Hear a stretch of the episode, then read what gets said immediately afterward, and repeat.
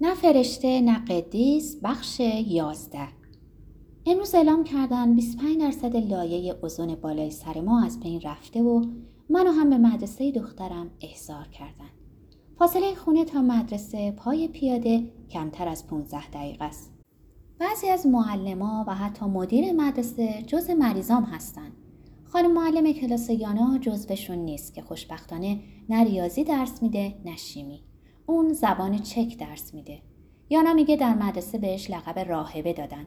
این زن که لباسهای سیاه و از مد افتاده میپوشه باید از من پیرتر باشه.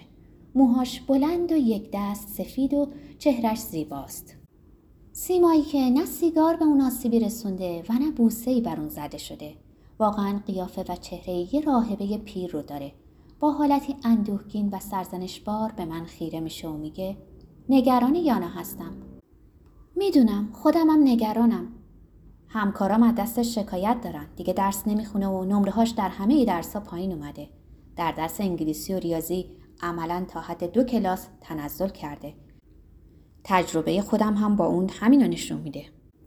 سری تکون میدم که حق با اوست. باید چیزی در دفاع از خودم و یانا بهش بگم. یا دست کم براش توضیح بدم که با وجود مریضا و مادر پیرم دیگه وقت و توان لازم و برای این امور ندارم. دخترم در سنین بلوغه و دوست داره شبا پرسه بزنه و ترانه های مخوف و حراسناک بخونه. می‌تونم اونو از اونا برحضر کنم ولی نمی‌تونم وادارش کنم که درس بخونه. بهش میگم آیا فکر می‌کنیم بالاخره راهی برای اصلاح این وضع وجود داشته باشه؟ جواب میده چیزی نمونده که اختاریه آخری رو هم صادر کنن دیگه باید به خودش تکونی بده و اینو چنان سنگین ادا کرد که انگار از یه عمل جراحی صحبت می‌کنه که هیچ امیدی به اون نیست و ضمن اینکه به اتهاماتش ادامه می‌داد اضافه کرد. تازه این همه غیبت داره. راستی همه این روزایی که مدرسه نیامده مریض شده؟ به خودم میلرزم. منظورتون چیه؟ دفتر حضور قیاب و بیرون میاره و از روی اون برام می‌خونه. سپس میگه خانم پیلنا همه برگه های غیبت رو شما تایید کردین. چون حرفه شما پزشکیه دیگه دنبال تایید اونا نرفتم. ترجیح میدم به خودم بقبولونم که یانا واقعا خیلی مریض احواله. چه کلمه ای مریض احوال؟ واژه مناسب برای معلم زبان که شبیه یک راهب است. بهش نمیگم که یانا خیلی هم خوب و سرحاله. نمی‌دونم از یانا و یادداشت‌های قلابیش باید دفاع کنم یا بعد که اومد خونه حسابی خدمتش برسم و برای هر امضای قلابی یه درکونی جانانه نثارش کنم. با تردید میگم. میگرن اذیتش می‌کنه. به من رفته. تازه سرماخوردگی هم داشته. اما این بیماری باعث نمیشه که در همه درسا این همه ضعیف باشه. قبول می‌کنم. در رفتارش چیز مشکوکی مشاهده نکردین؟ می‌پرسم منظورش چیه؟ به هم میگه دوازده تا از بچه های مدرسه رو می‌شناسه که مواد مخدر مصرف می‌کنن.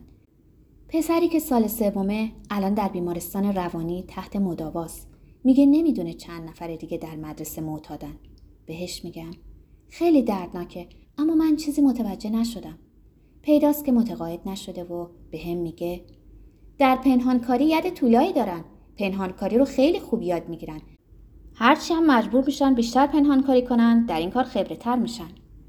به بازگو کردن آمارهایی می‌پردازه که منم از اونها اطلاع دارم.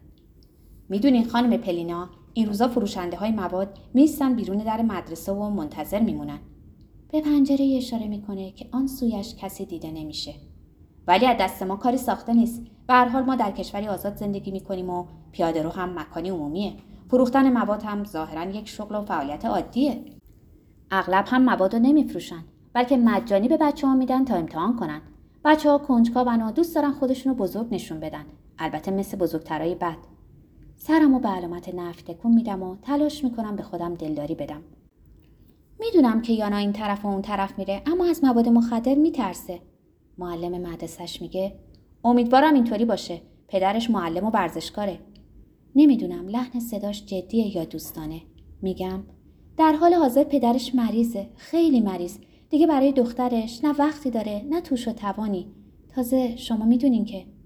البته اون خبر داره. تقریبا نصف بچه های کلاسش وضع مشابهی دارن.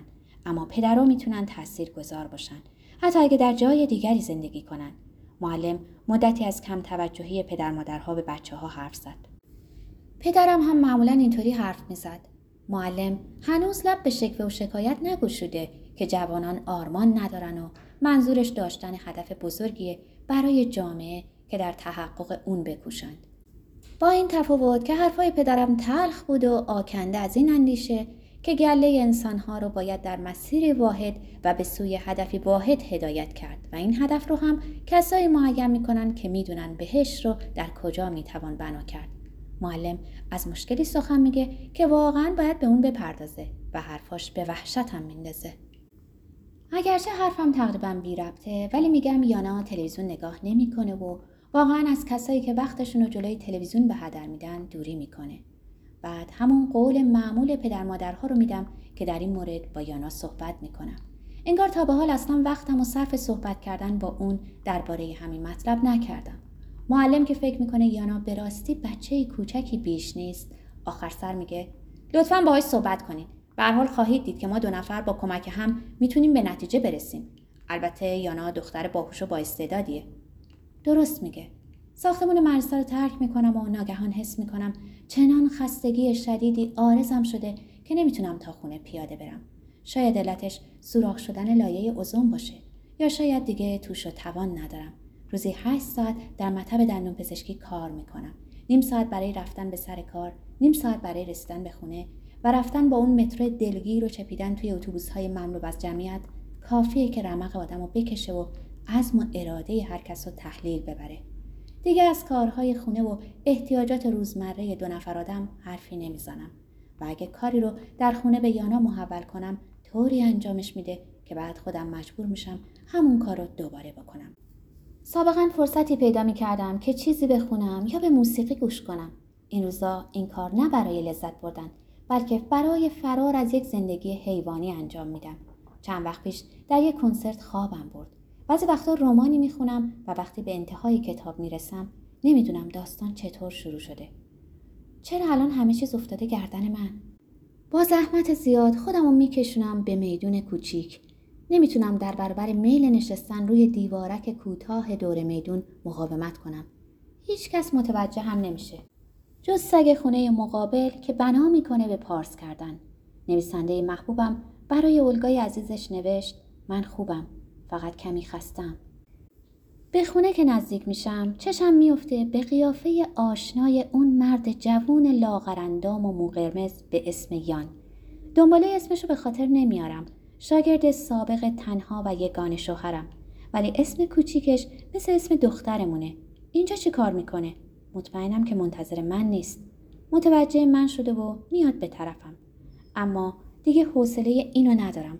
باید با دختر سرکشم صحبت کنم و پی ببرم که وقتی از مدرسه جیم می شده وقتشو چطوری میگذرونده مرد جوون تعظیم کوتاهی می‌کنه و از اینکه سر راه من سبز شده معذرت خواهی می‌کنه فقط می‌خواسته از حال معلم سابقش با خبر بشه. بهش میگم از حال شوهر سابقم خبر ندارم. از روزی که در بیمارستان به ملاقاتش رفتم دیگه باهاش صحبت نکردم.